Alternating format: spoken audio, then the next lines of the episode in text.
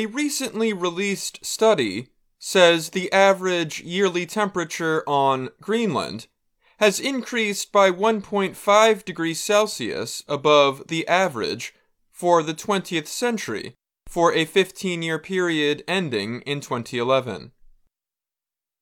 Scientists used examples of Greenland's ice to get information about temperatures from hundreds of years in the past.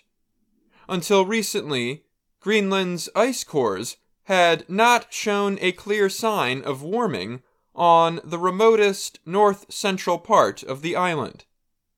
Those findings were based on cores from 1995.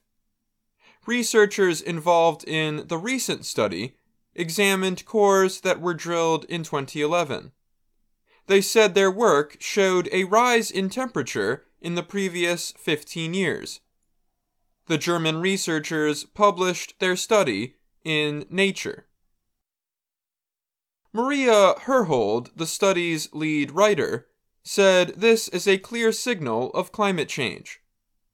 We keep on seeing rising temperatures between 1990s and 2011, she said. Hoerhold is a glaciologist at the Alfred Wegener Institute in Germany. We have now a clear signature of global warming. Scientists take years to study ice core data. Hoerhold has new cores from 2019, but she has not finished studying them. She expects the temperature rise to continue. The study said Greenland's ice sheet and glaciers have been melting. Information from ice cores has been used to estimate temperatures in Greenland from the year 1000 to 2011. Scientific models suggest average temperatures fell a little for the first 800 years of that period temperatures then increase a little and then go down until a sudden increase from the 1990s until 2011. The increase in temperatures after 1995 was much larger than pre industrial times before the mid 19th century.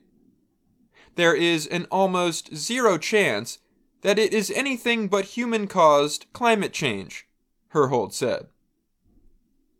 Hoerhold said Greenland's natural weather changes in the past had hidden human caused climate change.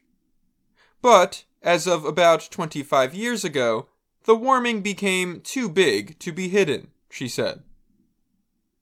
Scientists say past data shows that Greenland is not warming as fast as the rest of the Arctic, the extreme northern part of the world.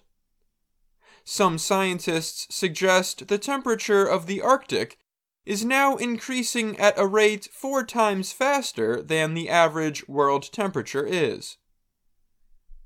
Hoerhold and scientists not involved in the research said the new warming data is bad because Greenland's ice is melting.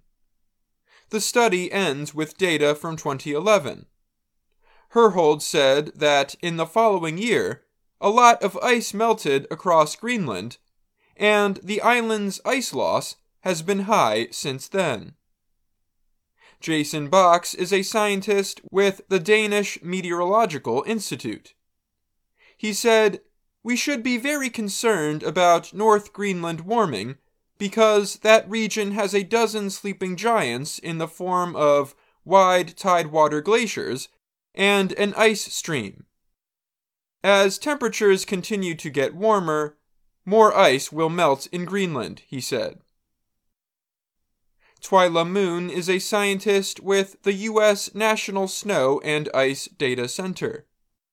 Melting glaciers in Greenland means rising seas that threaten homes, businesses, economies, and communities, she said.